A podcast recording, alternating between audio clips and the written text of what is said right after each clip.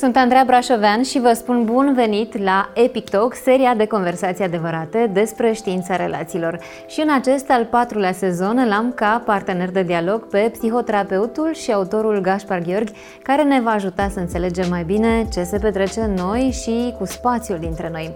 Epic Talk este un podcast găzduit de pagina de psihologie și susținut de EON.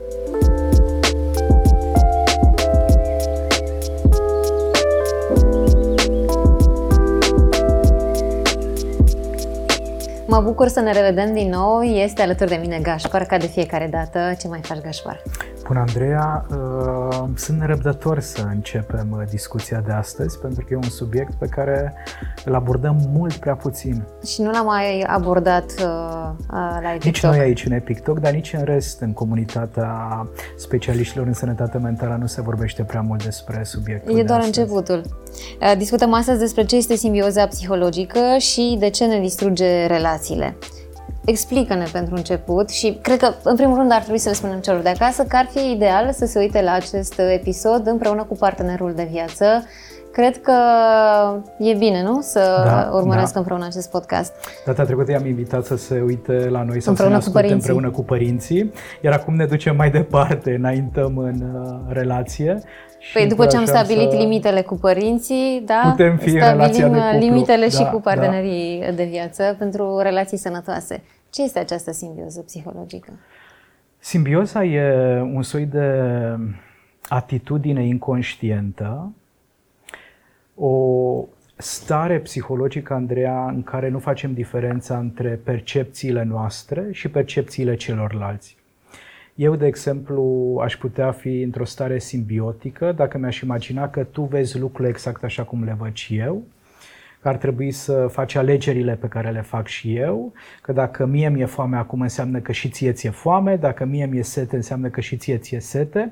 E cumva această incapacitate sau această negare a faptului că există diferențe între felul în care noi vedem lumea și felul în care ceilalți văd lumea, felul în care noi existăm și felul în care că există urmă, ceilalți. Cu toți avem nevoi diferite, nu?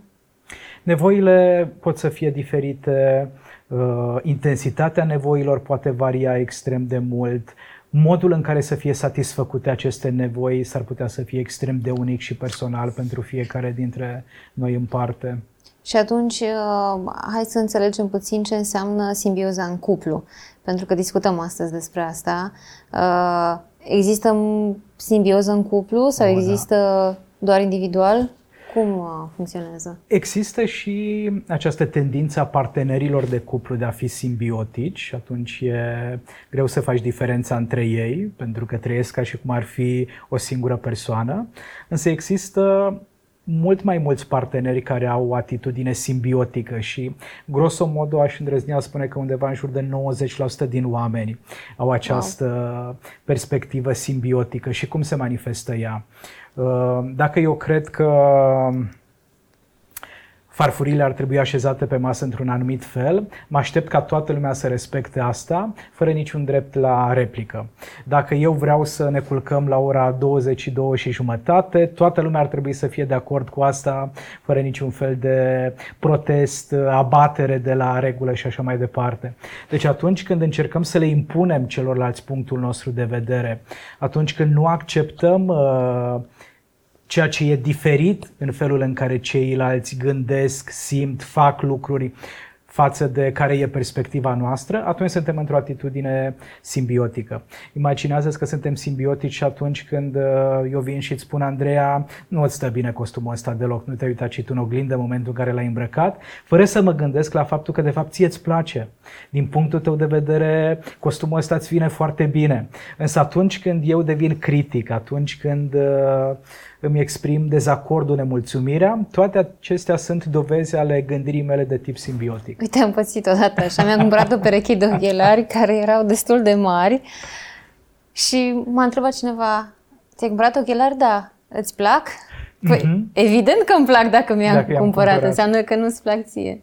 Da. Și a fost uh, o senzație neplăcută, nu? Normal. Te-ai simțit invalidată în ceea ce privește exact. dialogul dintre tine și... Am și zis, din moment ce am cumpărat, nu? E clar că îmi da, plăceau? Da, da. Ok, am înțeles. Bun, uh, și putem corecta asta? Sigur că da. Cum se poate corecta asta? Înainte de toate, e nevoie să identificăm momentele în care noi avem tendința de a fi simbiotici. Și de cele mai multe ori cădem în această capcană atunci când ne este greu, atunci când se, suntem trigăruiți de traumele noastre din trecut, atunci când suntem epuizați, atunci când suntem obosiți, atunci când nevoile noastre biologice nu ne sunt satisfăcute, atunci încercăm să ne impunem un pic mai tare punctul de vedere, atunci ne comportăm ca niște copilași, pentru că de fapt simbioza e un soi de atitudine infantilă, puerilă față de viață. Studiile de specialitate, observațiile terapeuților ne arată că în momentul în care bebelușul s-a născut, el nu face diferența neapărat între sine și părinți, între sine și lumea din care face parte. Iar dacă el se poate dezvolta într-o manieră sănătoasă și părinții îndeplinesc nevoile de bază, uh, dacă e luat în brațe atunci când plânge, dacă e liniștit atunci când suferă, dacă e încurajat să se joace atunci când vrea să se joace, îi se va dezvolta un sine relațional sănătos, un sine în care el se poate bucura de viață. Însă dacă aceste nevoi nu sunt uh, satisfăcute, atunci sinele lui devine simbiotic și simbiotic în maniera în care vrea să facă lucrurile doar cu cineva, nu va accepta să facă nimic singur, sau ajunge în punctul în care uh, respinge orice tendință a unei alte persoane de a face lucrurile un pic diferit. Uh, deci fie mă contopesc cu tine, fie mă aștept ca tu să te contopești cu mine. De aceea în literatura de specialitate cuvântul ăsta simbioză ar putea să fie echivalent cu cuvântul traumă. Ambele reprezintă o rană psihologică, emoțională, relațională și ambele sunt rezultatul unui mediu familial în care nevoile noastre psihologice nu au fost satisfăcute. Deci totul pornește din nou din copilărie, da? Exact. Exact. Oamenii devin simbiotici în special din cauza experiențelor pe care le-au avut în primii ani de viață. Uite, mă uitam ce spunea Eric Fromm despre simbioză și spune așa, înseamnă uniunea unui eu individual cu un alt eu, uh, în asemenea mod încât fiecare să-și pierde integritatea propriului eu și fiecare să devină complet dependent de celălalt. Foarte interesant. Da. Pentru că atunci când suntem simbiotici, nu vedem lumea din jurul nostru nu îi percepem pe ceilalți așa cum sunt cu adevărat.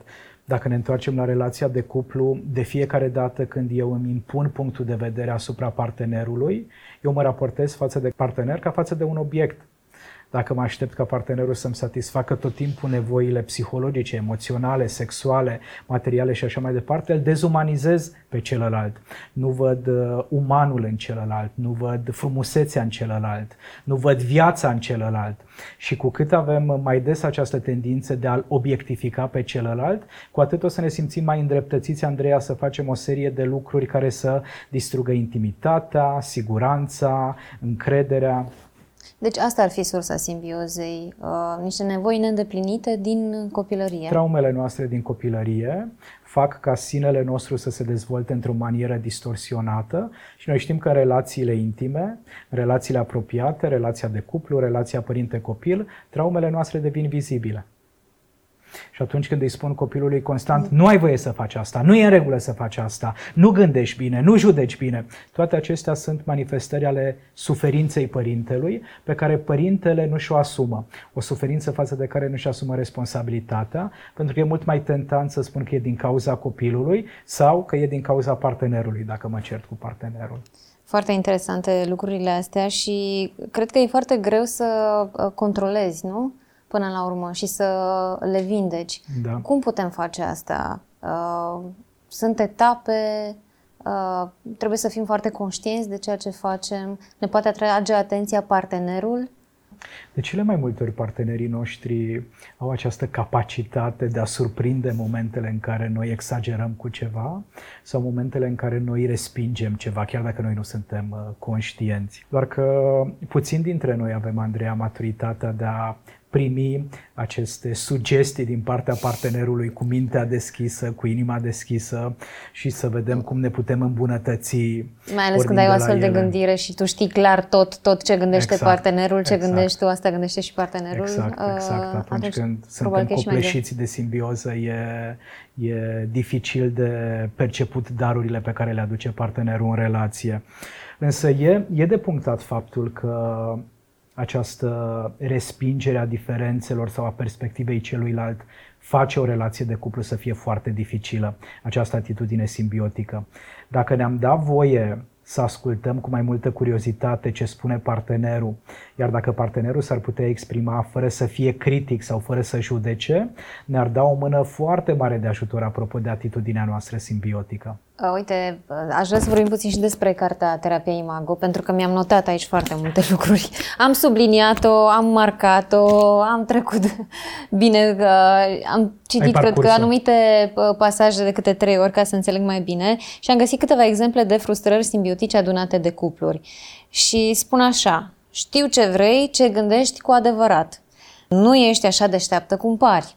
Uh, cum poate să nu îți placă filmul ăsta? Iată ceva care pare atât de banal. Uh, și care arată atitudinea simbiotică. Exact. Cum poți să gândești așa? Ești atât de diferit ce s-a întâmplat cu tine. Dacă mă iubeai, știai ce aveam nevoie. Iată aici legat de așteptări. Și să-mi ghicească gând, să-mi citească gândurile, să-mi, să-mi ghicească gândurile. nevoile, fără să fie nevoie să le exprim. Exact și gesturi, tot felul de alte gesturi, e dat ochii peste cap sau gesticulat și așa mai departe. Sunt doar câteva exemple pe care... Uh, care ne pot ajuta citit. foarte mult în acest proces de trezire din simbioză dacă ne observăm comportamentele, dacă suntem cât de cât prezenți în viața noastră într-o manieră conștientă, abia atunci putem trece de la simbioză la diferențiere. Abia atunci descoperim ce înseamnă iubirea adevărată, pentru că atâta timp cât ești în simbioză, nu-l vezi pe celălalt. Îndrăgostirea romantică, am vorbit despre faptul că relația de cuplu are mai multe etape. În îndrăgostirea romantică, eu nu te văd pe tine așa cum ești. Proiectez Uh, trăsăturile ființei perfecte din mintea mea asupra ta. Fanteziile mele îmi blochează capacitatea de a vedea cine este Andreea pe bune, pentru că sunt în uh, lumea propriei imaginații, a propriilor dorințe. Și la un moment dat te trezești. Și la un moment dat te trezești, exact. Și în momentul în care te trezești, ai posibilitatea de a ieși din simbioză sau ai posibilitatea de a-ți adânci simbioza. Pentru că te trezești la un moment dat și eu vin și spun, Andreea, nu ești persoana care mi-ai arătat la începutul relației că ești. Aș vrea să fii din nou acea persoană pe care eu am descoperit-o și de care m-am îndrăgostit. Adică vreau cumva mm. să te schimb pe tine, nu să-mi schimb mie perspectiva simbiotică asupra vieții, vreau să te schimb pe tine ca să fii în așa fel încât să te recunosc apropo de fanteziile și scenariile mele. Asta nu ne ajută să ieșim din simbioză. Ne ajută să ieșim din simbioză și să descoperim iubirea adevărată atunci când într-adevăr ne întrebăm oare cum e această persoană din fața mea, cum e acest om cu care trăiesc, cum e această femeie, cum e acest bărbat. Dar pe bune să dau dovadă de o curiozitate, pentru că eu te pot iubi pe tine abia în momentul în care te-am descoperit.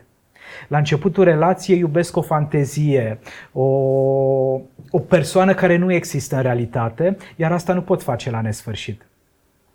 Dacă într-adevăr îmi propun să fiu un partener uh, iubitor, un partener conștient, un partener care să facă ca această relație să funcționeze, e nevoie să mă uit la diferențele dintre noi și să le apreciez. A, realizez că de fapt uh, ție, Andreea, îți plac uh, fructele de mare, mie, Gașpar, îmi plac pastele. Și în momentul în care realizez această diferență o să mă sperie. Pentru că trecutul meu traumatic, pentru că rănile mele din copilărie îmi spun că acest otherness, diferența dintre tine și celălalt este periculoasă.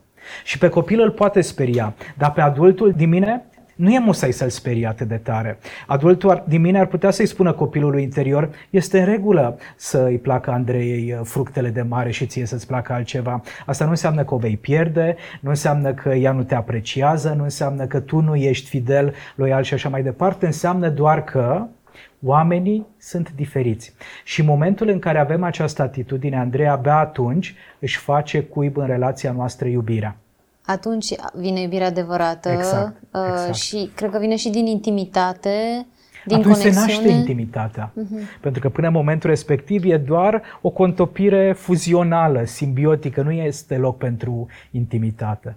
Nu este loc pentru realitatea care există între noi. Bun, și ideal este să trecem de la simbioză la diferențiere, da? exact. da? Cum se face această trecere?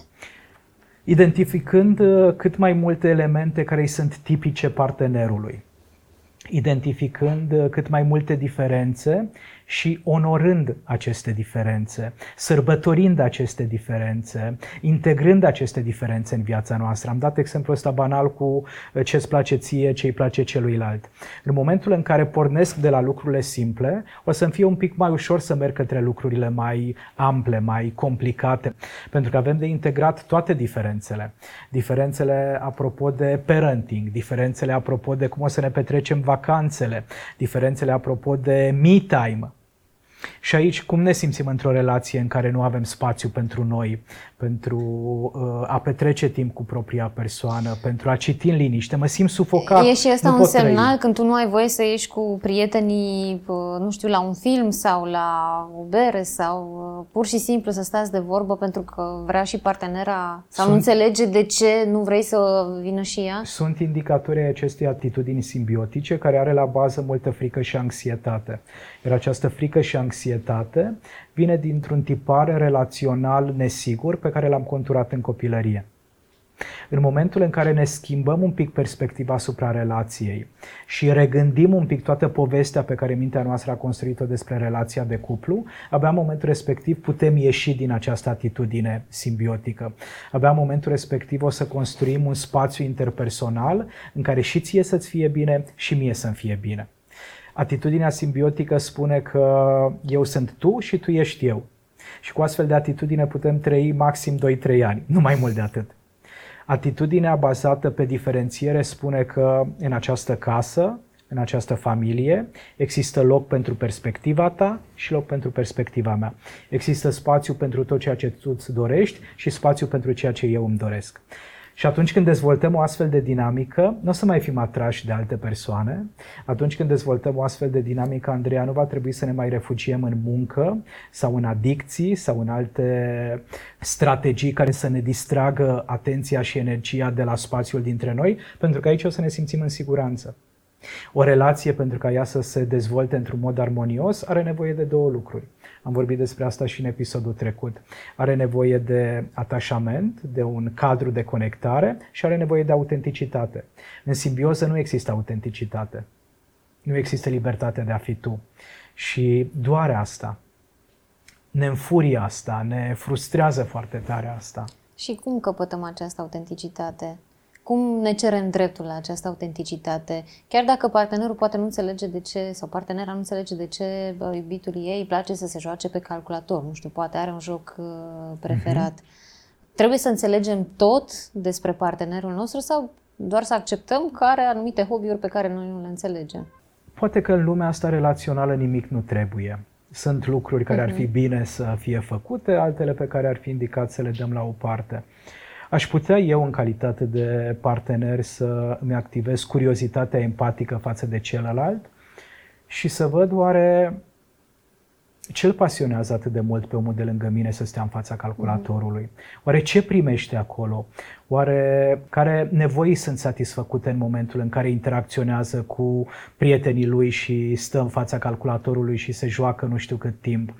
Pentru că atitudinea simbiotică e nu mă iubește, nu mă apreciază, nu-i pasă de mine, însă toate aceste lucruri s-ar putea să nu aibă nicio legătură cu prezentul. Tot așa știm din sezonul 2 sau sezonul 3 că atunci când apare un conflict în cuplu, doar 10% are legătură cu momentul din prezent. toate sezoanele. Iar 90% are legătură cu trecutul nostru. Deci merită să fiu curios față de partener și în același timp merită să mă întreb oare de ce mă deranjează asta?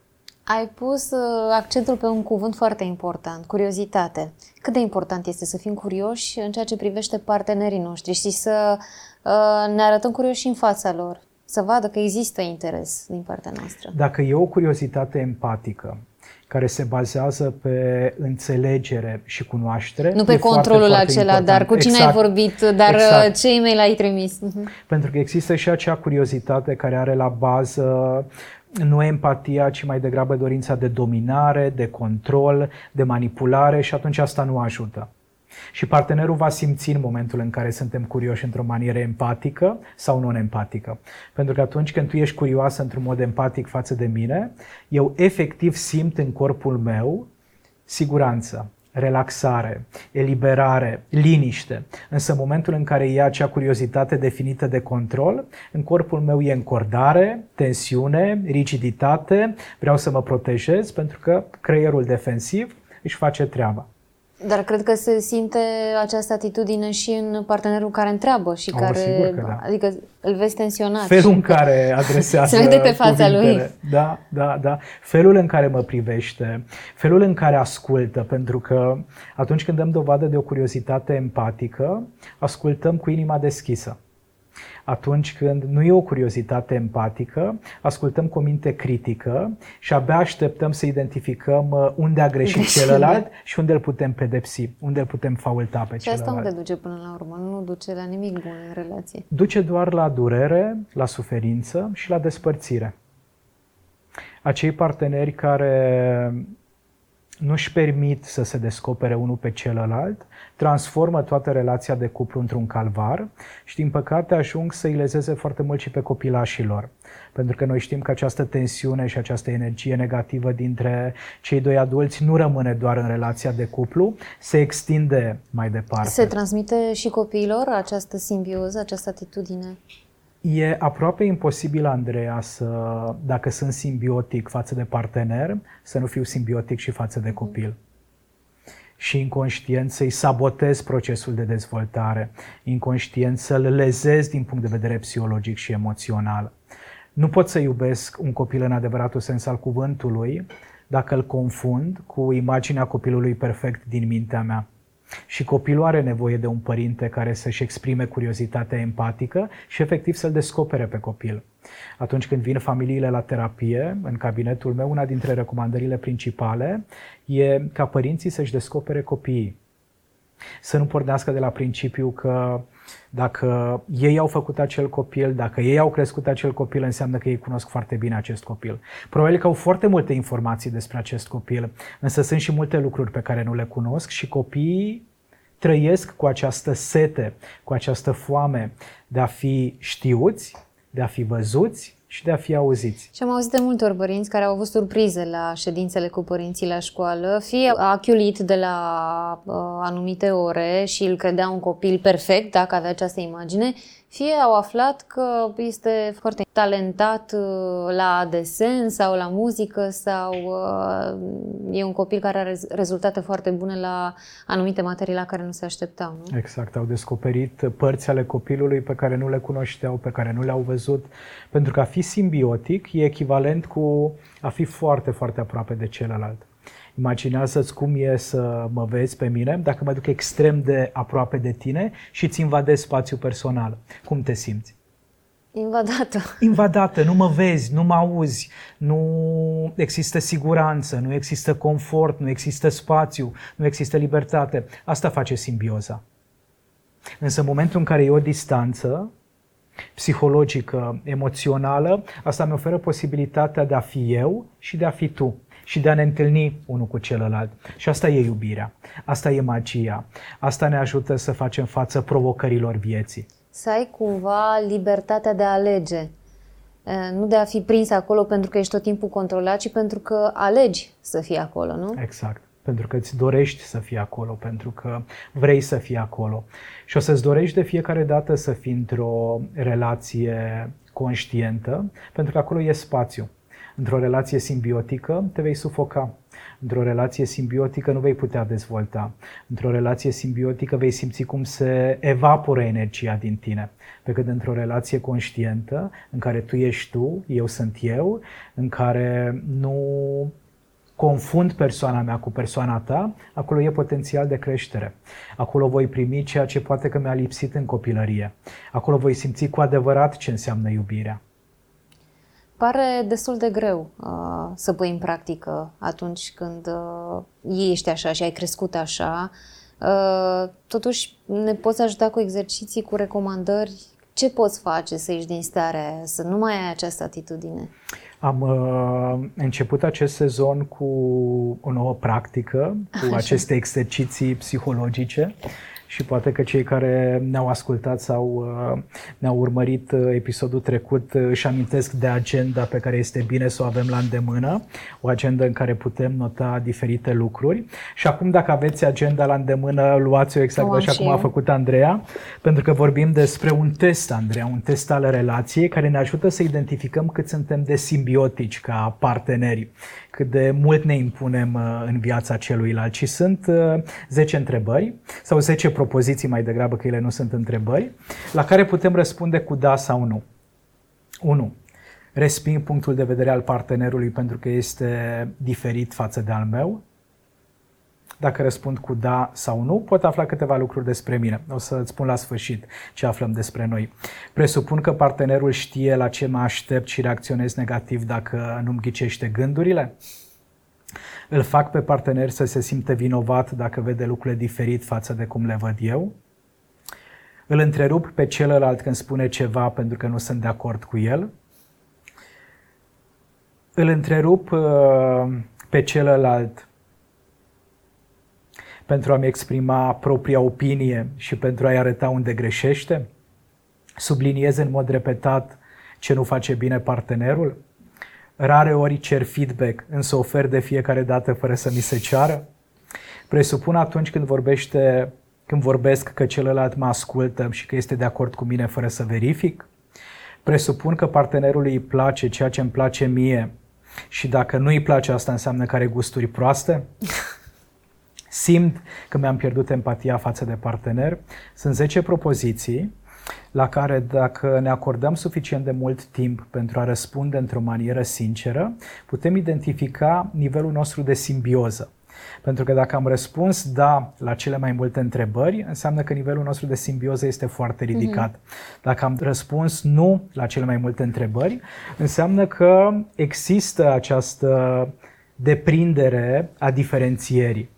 Și putem ajunge la această diferențiere, Andreea, dacă implementăm dialogul imago, dacă îndrăznim să purtăm aceste conversații structurate care ne ajută efectiv să creăm spațiu de siguranță între noi și partener. Practic, uh, în acest dialog imago și în terapie imago, uh, terapeutul se concentrează asupra spațiului dintre cei doi parteneri, dar nu neapărat pe individ, pe fiecare individ în parte, ci pe interacțiunea dintre ei, pentru felul în care comunică, pentru că fiecare partener vine cu propriile traume, propriile nevoi, propriile probleme uh, și important e cum uh, se descurcă mai departe, cum interacționează cu partenerul nu? și cum aduce toate aceste traume în relația pe care cei doi uh, o au. Exact.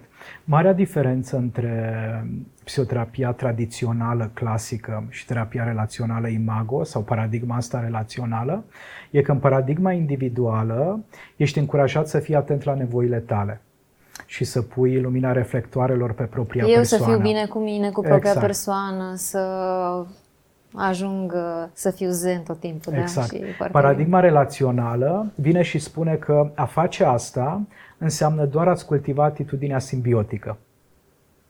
Wow!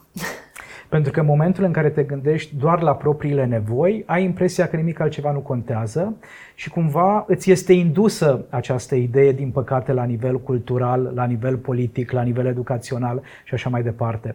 Paradigma relațională vine și spune că da, nevoile tuturor contează, fără doar și poate, însă pentru a ieși din simbioză, și pentru a cultiva acest spațiu interpersonal care să fie sănătos, te ajută mai mult la început să te focusezi pe nevoile partenerului decât pe propriile nevoi.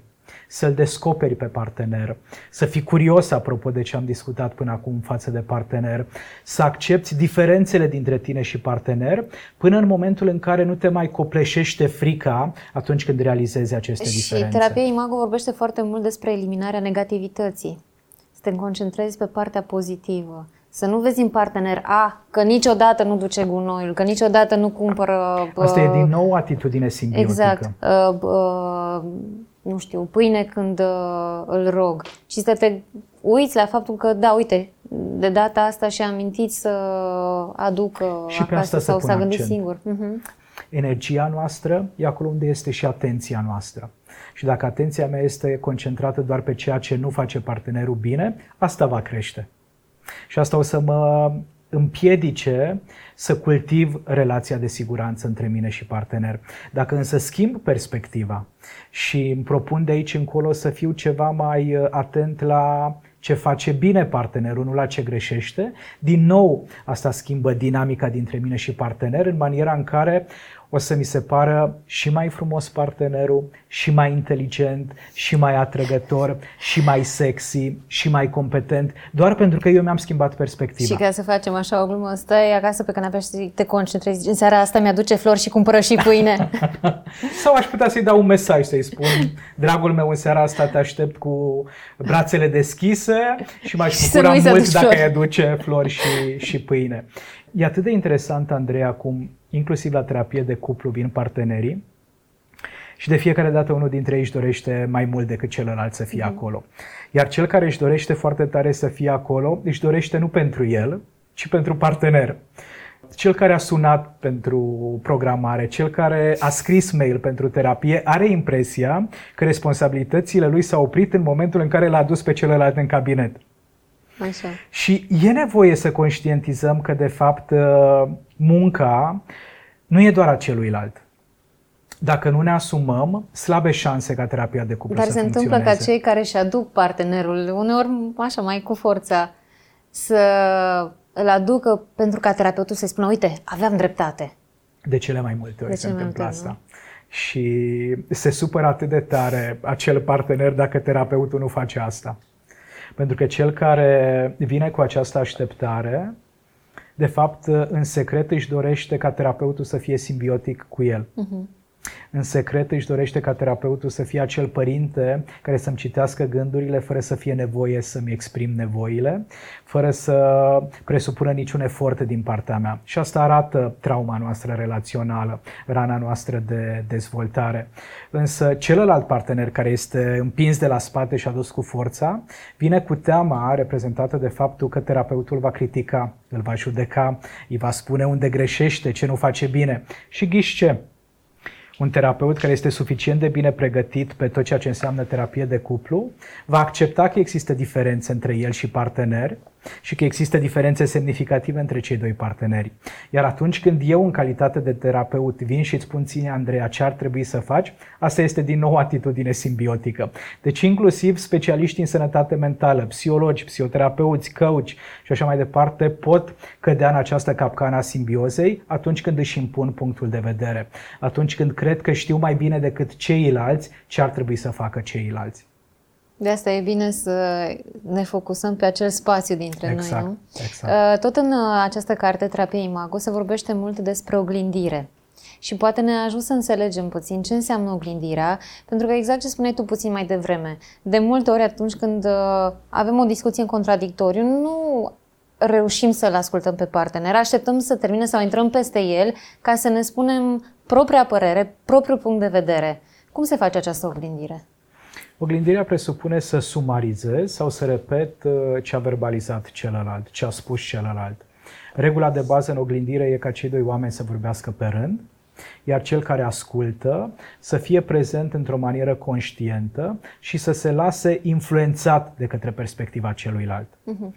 Oglindirea presupune ca eu să respect umanul din tine.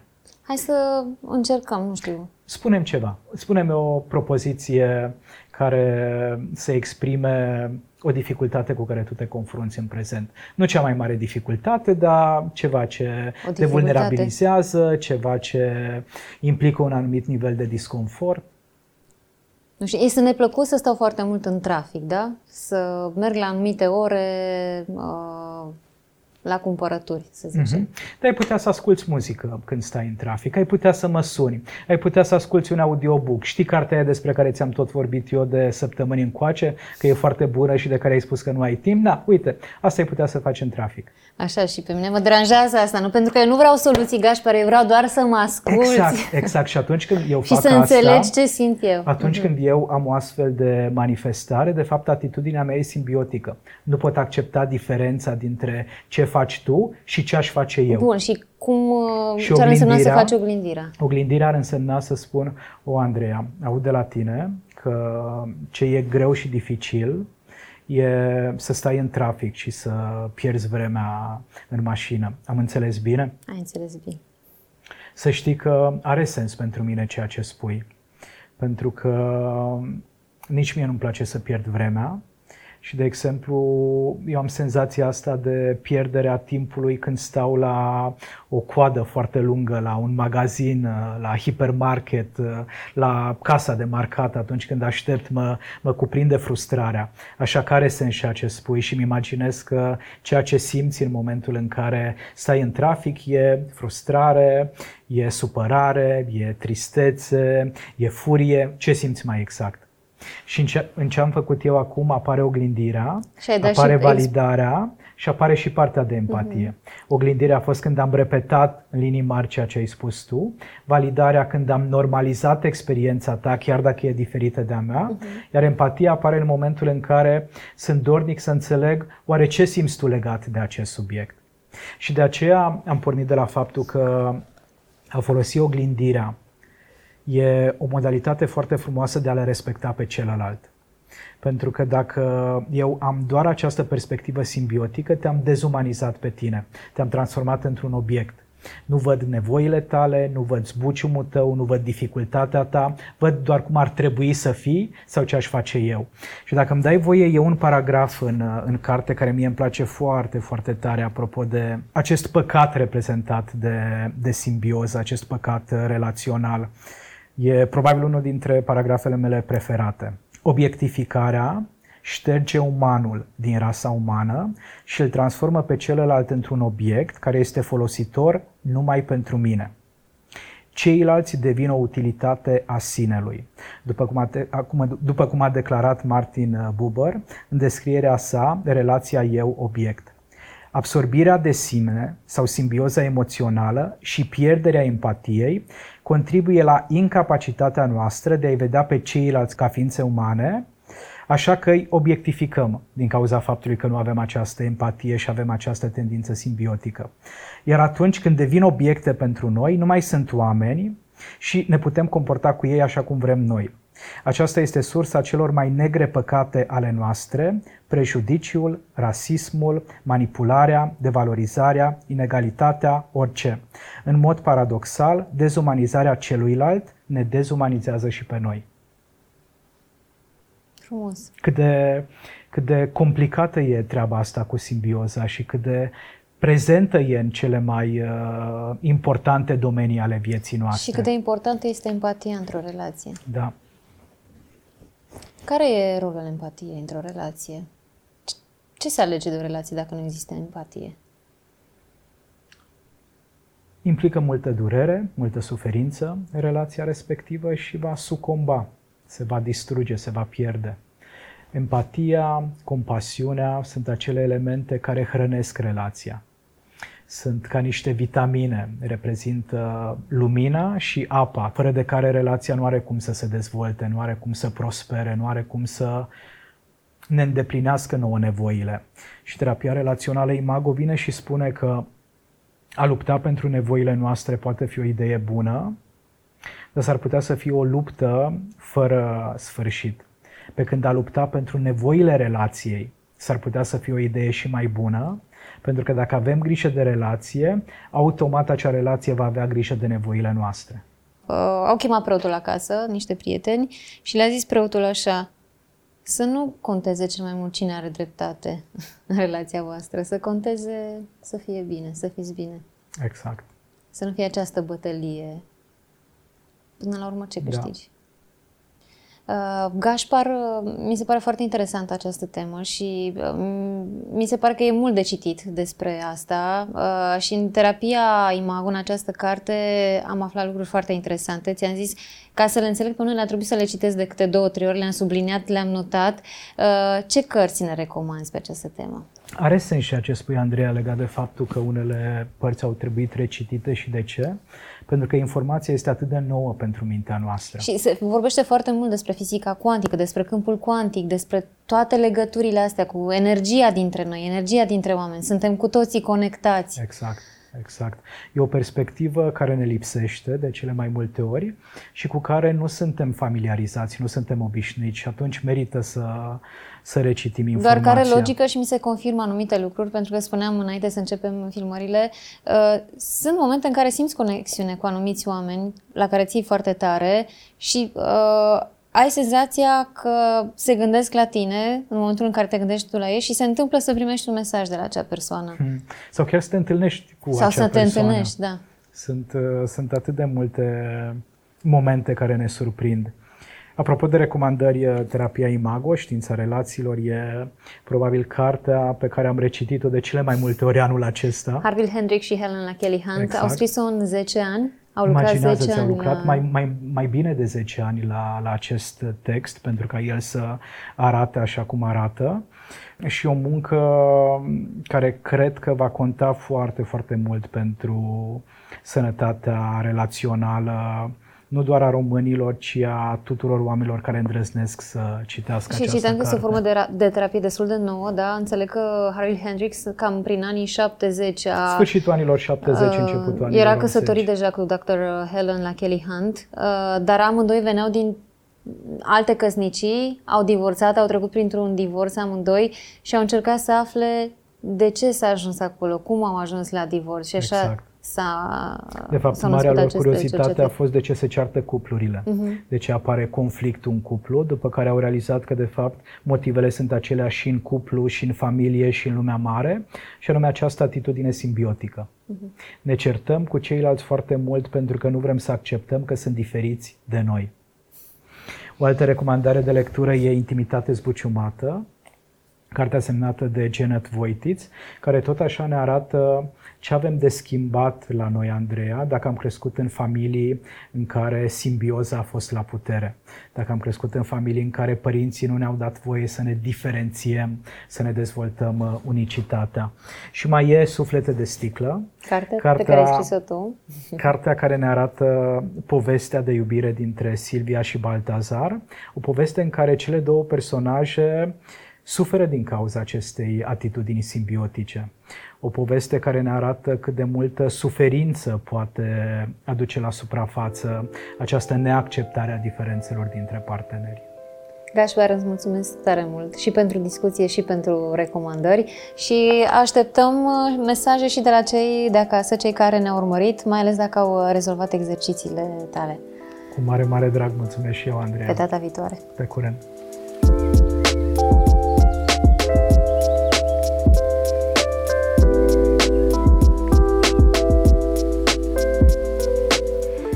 Vă mulțumesc pentru timpul petrecut împreună, mulțumim EON pentru susținere. Cu multe alte informații și sugestii practice despre relații, cuplu, parenting, dar și o colecție impresionantă de cărți, vă așteptăm pe pagina de psihologie.ro și pe platformele noastre de social media. Toate bune! Pe curând!